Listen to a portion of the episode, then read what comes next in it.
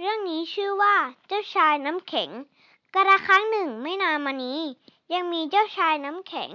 หวาดกลัวต่อแสงทั้งหลาย หากโดนแสงส่องต้องละลาย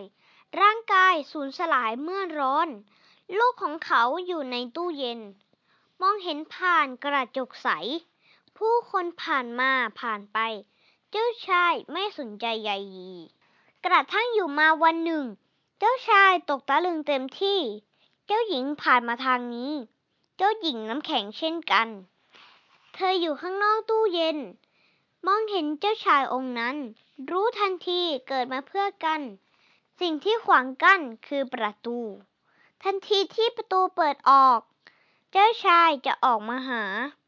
เจ้าหญิงรีบบอกอย่าออกมา เกรงว่าอายุท่านจะสั้นลง เจ้าชายกระโดดจากตู้ สู่โรคร้อนระอุพิศวง ทันทีร่างที่มั่นคง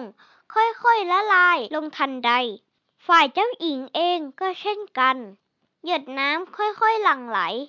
อายุสั้นลงตามกันไป ค่อยๆละลายสลายตัว เจ้าหญิงเอ่ยถามเจ้าชาย ท่านออกมานอกตู้ทำไมเล่า เจ้าชายเอ่ยตอบตัวเรา อยู่เฝ้าตู้นั้นเนิ่นนาน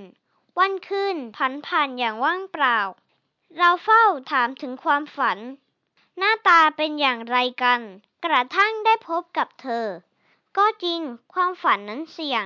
แต่เพียงมีชีวิตอยู่ก็เท่านั้น หากไม่รู้ว่าอยู่ไปทำไมกัน ขออยู่กับฝันแม้อายุต้องสั้นลง สุดท้ายน้ำแข็งต้องละลาย ทุกสิ่งเสื่อมสลายทั้งนั้น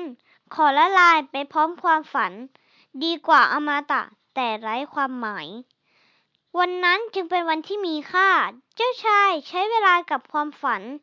ร่างกายละลายเร็วกว่าในตู้นั้น แต่ได้อยู่กับฝันจนวันตาย เรื่องนี้สอนให้พบรู้ว่า